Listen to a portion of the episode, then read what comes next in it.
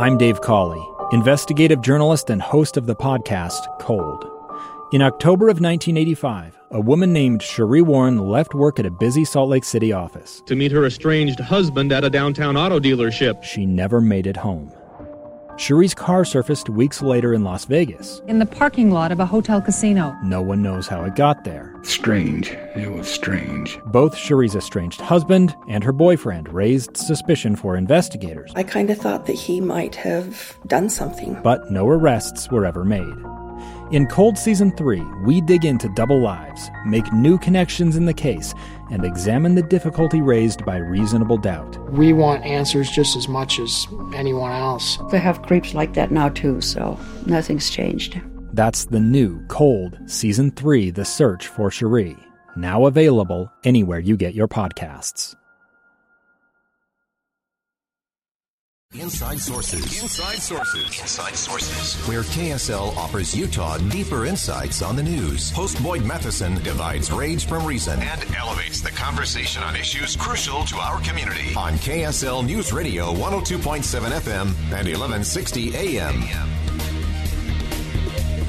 One of today's big headlines President Biden talks with allies in the Situation Room. Are the allies still united in isolating and weakening Russia? Let's begin. Think you know the news of the day? Think again. Well, obviously, it's been difficult for many countries in the world to cut ties completely with Russia, even with all of the heartbreaking news and atrocities being committed inside of Ukraine. But are the U.S. and other Western nations closer to isolating and weakening Russia? Uh, where are we in all of that? Really pleased to have joining us on the line Karen DeYoung, senior national security correspondent for the Washington Post. Uh, Karen, give us some perspective uh, in terms of uh, what we've heard come out of this uh, in terms of isolating Russia. Hello, thanks for having me. Um, I'm not sure if we've gotten a full briefing on what, what happened in the meeting this morning, but I think it's just one in a series of very frequent conversations now uh, where all, I would say all, of the allies, certainly NATO members and EU members, are determined that they're going to stick together uh, uh, with their policy toward Russia and toward Ukraine. And I think this this goal of isolating and weakening Russia is is actually a big sea change for for the Allies who just spent the last couple of decades, certainly since the end of the Cold War, trying to integrate Russia into the into the international system and trying to establish some kind of cooperative relationship with it. Uh, I think this is the first time that they've ever said, no, our goal now is to weaken Russia and that we are going to continue, no matter what happens in Ukraine, to continue uh, this isolation that we've, that we've now started. I think that's such an important point that uh, it, ha- it, really has been uh, since the, the end of the Cold War and uh, a lot of the changes that took place in the former Soviet Union. It has been about trying to integrate and connect and all of that. And, and now this is just such a, a drastic pivot there. You, you wrote a, a wonderful piece uh, for the Washington Post uh, talking about the allies and, and the plans for actually carrying that out. I think it's been a, a, a, question from the beginning. I think, especially early, as can the can the alliance stay together uh, in isolating and weakening Russia?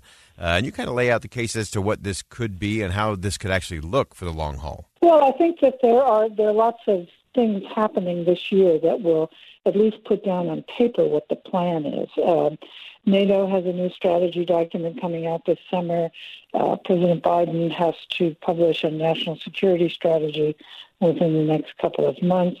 Uh, you've had the the European Union say that it is going to cut uh, European dependency on Russian gas and oil and be completely free of it by 2030.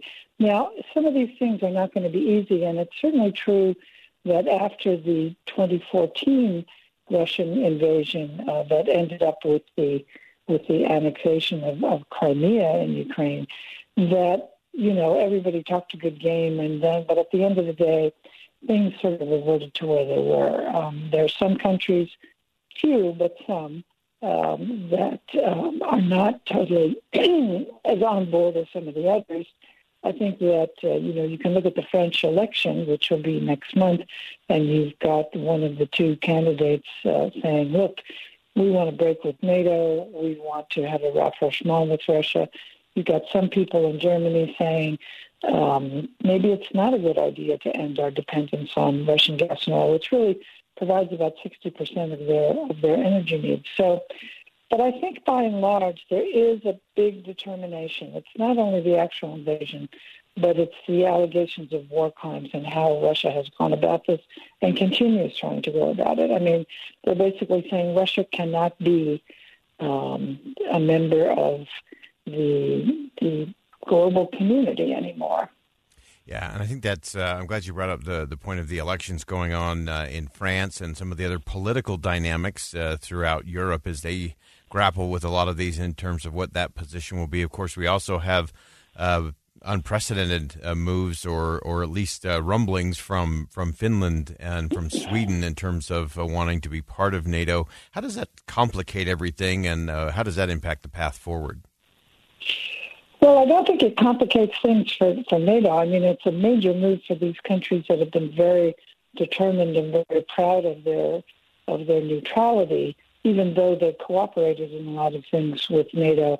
I think it, in terms of of the way Russia sees it, you know, part of of President Putin's excuse for moving in on Ukraine was was Ukraine's desire to join NATO, and he says he doesn't want more NATO countries directly on Russia's border. Well, this would put certainly Finland, which has about an 850,000 mile border uh, with Russia, right there on this border. Sweden uh, is already a pretty powerful military country, and it adds a lot of assets um, to NATO. So I think that, uh, you know, from Putin's point of view, uh, regardless of how this ends up in terms of Ukraine, I think that he he stands a good chance of being in a worse position than when he started.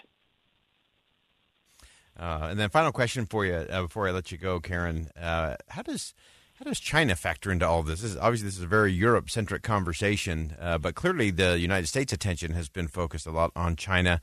Uh, now, with this shift over the last uh, 53 plus days, how does that play into all of this? Well, I think China's position is really interesting, and, and we really don't quite know what direction China is going to go in vis-a-vis Russia now. They've, they've given a lot of rhetorical support to Putin and to to Russia.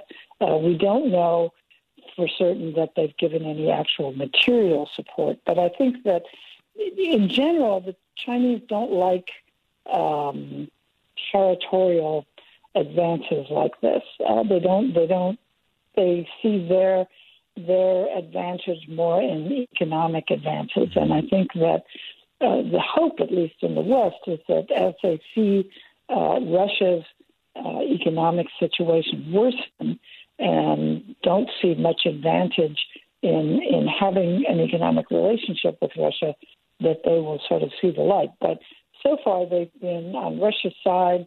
Uh, certainly, they voted against uh, moving the UN week before last to take Russia out of the Human Rights Council. They've they've abstained in other UN votes, and they've given a lot of rhetorical support to Russia.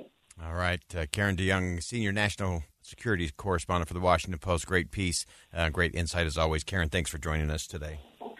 Thank you.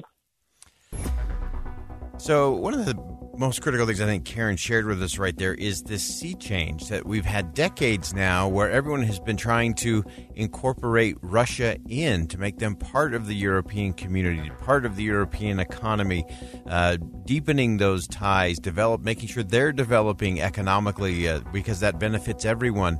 And now suddenly we are at this sea change moment based on the atrocities committed in Ukraine that suddenly that is a harsh pivot to we need to isolate, we need to weaken, and we need to hold them accountable.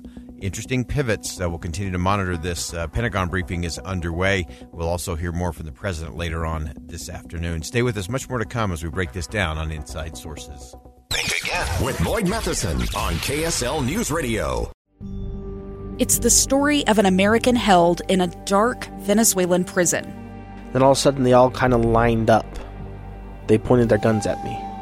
And this is the point where I thought, I'm going to die today. I'm Becky Bruce. I spent a year working on Hope in Darkness, which now has more than 2 million downloads. Find it on kslpodcast.com or wherever you listen to podcasts.